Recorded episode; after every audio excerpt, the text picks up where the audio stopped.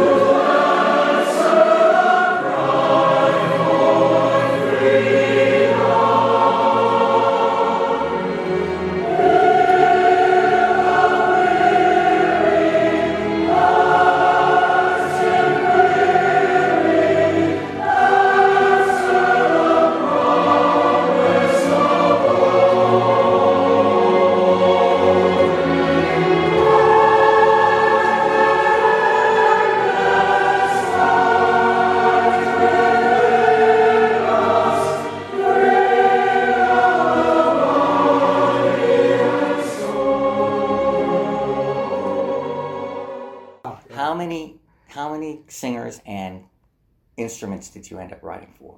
Wow. So Song for Humanity was performed by the Boulder Symphony. Um, it's probably 60 musicians strong there. And then they had the Boulder Chorale, which is 150 voices. Okay, so you got to they were synchronize all that stuff. I, I had the benefit of Beethoven's Ninth Symphony being performed on that concert. So of course they brought out, you know, the, the you know, the full resource of the community um, to, to perform the piece.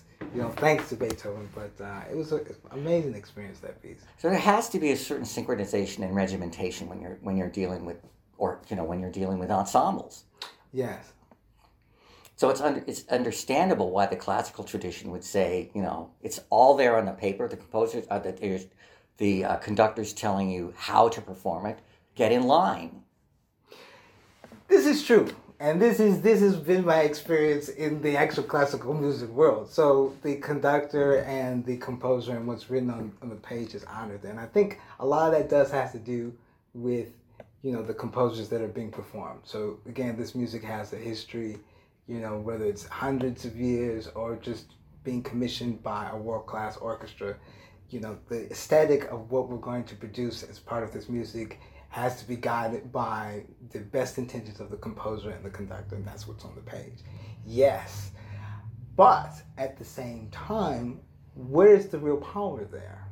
Is it the fact that they're adhering to the music, or are they really trying to capture? Like the best orchestras are going to find something that's not written there, and that's what makes them the world class. You know, because if, if you know, you can take a high school orchestra and play the symphony, and they're to get the notes, they're going to get the True rhythms, but did they really get True the enough. piece? True enough. you know so we're always striving to get beyond the page and i think there is something to be said about honoring you know what's written um, but again that that points to something that's that's that's beyond what can be written William Grant Still, right, the Dean of African American Composers.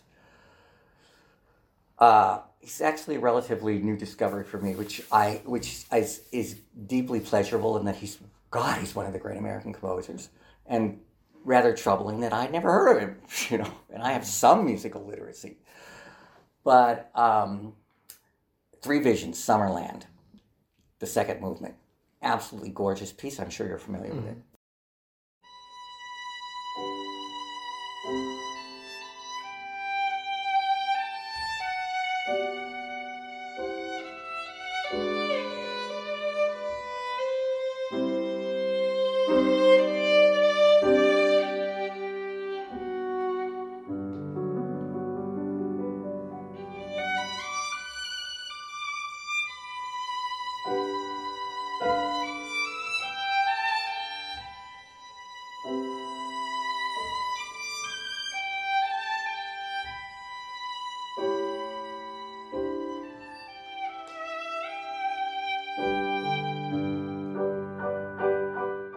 What's black about that? So, hmm, respectfully, that's the wrong question. Okay. I think a lot of times when we listen to music by black composers, there needs to be something black about it, right? Because it can be seen as an exotic feature if you're not used to seeing or accepting blacks within a particular art form. But it, but you have to understand that it's music, if it's pastoral, if it's if it's soothing, if it's of the aesthetic that we hear in Still's piece, then that could bespeak any number of emotions and, and, and, and thoughts and, and layers of nuance that are beyond the experience of just being someone who's black. Yes, it's important to, to honor that heritage and, and certainly Still would be proud of, of being a black person. But that doesn't necessarily mean that it has to be instilled in his piece anymore. Then we would expect a, work, a white composer to say, okay, well, what's white about this Mm-hmm. thing that you just wrote? So I understand where the question comes from, but I think it comes from a place that is still trying to reconcile the black composer as opposed to just accepting the composer and therefore accepting the piece. Uh, Still himself, in the earlier part of his career, used uh, black composer to his advantage. He The should Afro-American, have. the Afro-American Symphony Right, right, right, and, and references to Yeah. spirituals. And then there are other people like uh, R. R. Nathaniel Dett who based Mm-hmm. his whole musical career on that sort of on that strategy. So um, it's it's it's an understandable question, Mm-hmm. but I can see how that the argument I hear you making is um, when classical music is defined as a white creation and a white preserved, that is exclusionary by nature, and it's not true. So when you ask, uh, when you ask of uh, a, a, a composition like so much of Still's writing, well, what's black about that? That's part of all that's part of that same strategy. It's exclusionary. When you have in front of you the evidence of an African American composer who clearly doesn't respect those boundaries and does that they ha- has no meanings for He's him. writing a piece of music. He's Right. Mm-hmm, expressing who he is and, and, and you know what that is. But how widely understood or accepted is that amongst the black community themselves? Do they not make I- the no, same I- mistake? I think it's it's widely accepted in the black community. I think within our our culture, we're very able to just appreciate the music. I think the the larger boundary is with white culture because of the things that we've talked about, because of them coming to it from a lens of, of this being exclusive to some story that they were told.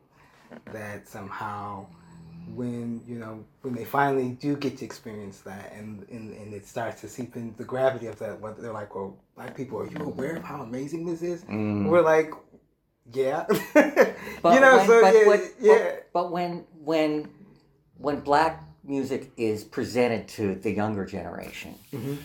jazz, it's it's it's ragtime all the way up. You know, it's popular forms all the way up to hip hop. Nobody talks about William Grant Still. Well, okay, so let's contextualize this a little bit more. Mm-hmm. Okay, so William Grant Still was a young composer. William was in his 20s. He writes the stuff that we hear. Okay, so he was, that was the hip hop then. Then we get to jazz. That's its own thing. That, again, young people doing that. And now we have hip hop, young people doing that, and then there are other forms and genres. So I think, I think it, you know, it can be a little unfair to expect generations to just fully embrace the music of previous generations, even if that music is absolutely amazing. It does take a certain amount of education. It does take a Mhm, absolutely, strategy absolutely. to to introduce these art forms. So in the same way that I would introduce jazz, I'm going to introduce that to if I'm coming to a hip hop Yeah, generation. exactly. You're right, you're I gotta I gotta first right. come to them in the language of hip hop.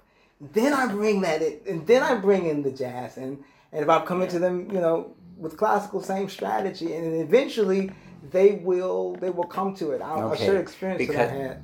Uh, briefly, I was um, uh, I was with a producer friend, and his assistant was there, young young black guy.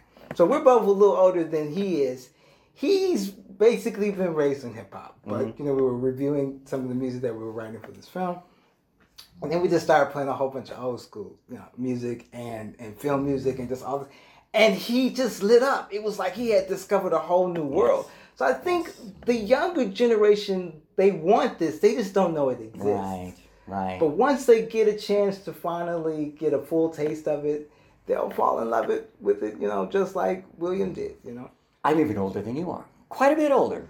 And so jazz for me was pretty widespread when I was growing up. One of the best selling albums of the day was uh, uh, Dave Brubeck's Time Out and then Miles Davis Time. These were Miles Davis Kind of Blue. These were best sellers of that. That doesn't happen anymore, you know, because jazz is like not to say that it isn't a vibrant and living tradition still, but uh, uh, people who are coming up, unless they have a special interest, a special connection, I, I don't know if it's taught in the classroom, but um, uh, less than 5% of the uh, record market or the recording market is devoted to jazz these days. Here's an interesting thing, though, to think about. Okay, so yes, jazz had you know its heyday where it was the most popular form of music. Jazz has a lot more competition today, right? But jazz and by extension classical music are some of the most sampled types of music in hip hop. You're gonna have to show me where classical music is sampled. As a matter of fact, one of the biggest this is a bit of trivia. One of the biggest samples in hip hop is, is, is called an orchestral hit.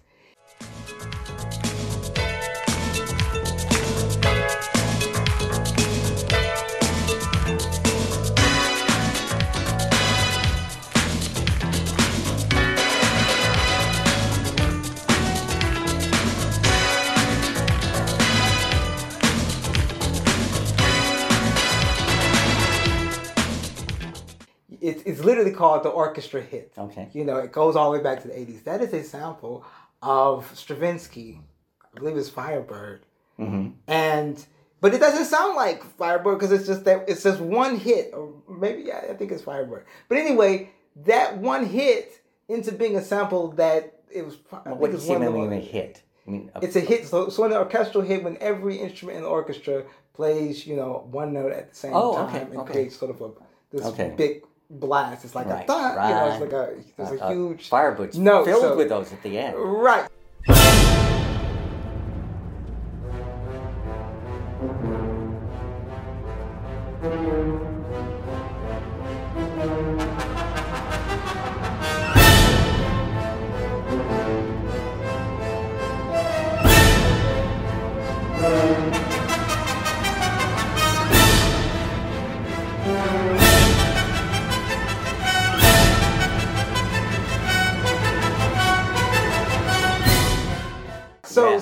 You get this big hit, that hit gets sampled, and it becomes like this big hit that Right, was right. resampled during the '90s, Right, and there's a whole doc on this on, on YouTube. Cool. But the point is, you know, I, I think audiences, you know, that listen to sampled music, that listen to uh, these forms that are beyond jazz, are still getting the, the, the rhythms and the melodies melodies that is getting them in these these compartmentalized forms, and so they they they do, do appreciate the aesthetic. It's just the medium of delivery has now changed, and I, you know there does have to be some work to, to do in terms of bringing the full piece back into light beyond the sample. But even just the idea that the sample is that attractive, that it's the thing driving Right, these, right, right. you know, th- that that energy, that love is still there for that sound, that sound that is jazz More classical. or classical. Yeah. Um, okay. I, I, I wanna I wanna wrap up with uh, a a point, something I've learned in the course of this conversation, and then you get to have the last word. Um, so, um, you've kind of you've you've shown me where the thinking, the compartmentalized thinking, which I grew up with and which I accepted as, you know, fact. You know, this uh, this history that I uh, wrote about in the article. I see where that is part of the problem and not part of the solution. Somehow, those names that I mentioned and that history needs to be known, and I don't see where the counter narrative has been written yet. So there's that. the other thing is that um, as a result of the miseducation, if you will, of the populace in general about classical music, it has not been sufficiently integrated into an understanding of what black music is. Wow. Wow. Robert, I think that's I think that's profound realization. I'm glad you were able to come to that. I think these kind of conversations are very important because what they do is first they explore just the humanity of these questions. We are curious about how things come to be. We are, are lovers of history. We're trying to sort out what it means to have gone through the past that we've shared. And at the same time, there is a lens that can filter what that is. And, and uh, I think at the core of that is a heart for the music and a heart to to discover where it comes from. I think that's really what we're trying to get at. You know, when we look at you know blacks and classical music, when we look at blacks and, in the other genres that we talked about, jazz, if you want to go all the way up to hip hop, there is something very powerful there, and often it, it, it does come out of a, a sort of through a struggle, through a protest, and like, okay, how does that meld into the bigger history of what it is? At the core of that, it's their people expressing themselves despite. And Yeah. you can put after that Yeah, that's true. ellipsis there, and that and I think that's something that we can all tap into. You know, so um, if there's anything that that that you get from me, that's the part that I'm looking at first, though. What what were they expressing? Because I think about black composers, and as a black composer, the thing that would be most important to me is the legacy of my music and what that music was trying to express. Mhm. And I know that eventually that's going to be beyond me. Like it's not a hundred years from now. I will have no But you don't say. write for the future. I don't write for the future, but I do. I know. I understand. I understand that lineage. Mhm. I, I write for the future in the same way that Beethoven did. You Mhm. know, because at some point, someone's gonna come to this, and then they're gonna say, "What is this? And how do I? How do I? Um, how do I integrate myself with it? You know." In a tradition. it, in Or, a tradition or or or just as a person or or you know as a as a symphony you know people people live vicariously through musical experiences and so we're we're the, we're the original high in that sense we're we're giving people a feeling we're giving people an emotion we're giving them you know uh, a, a, wave to ride and if you if you create that experience for people they're gonna they're gonna want to know what that was so i think you know, wh- whatever I put to the page, I want that to be conveyed. And since those composers are not here to sort of make that argument for themselves, we have to make that argument for them sometimes. We can't let them get caught, lost in the, the sauce of what was around them. Mhm. We got to get to the core of what they were really trying to do. Mhm. So, for the ancestors, huh? For the answer. Thank you, Ozie. It was a great Thank conversation. Yeah, I enjoyed it.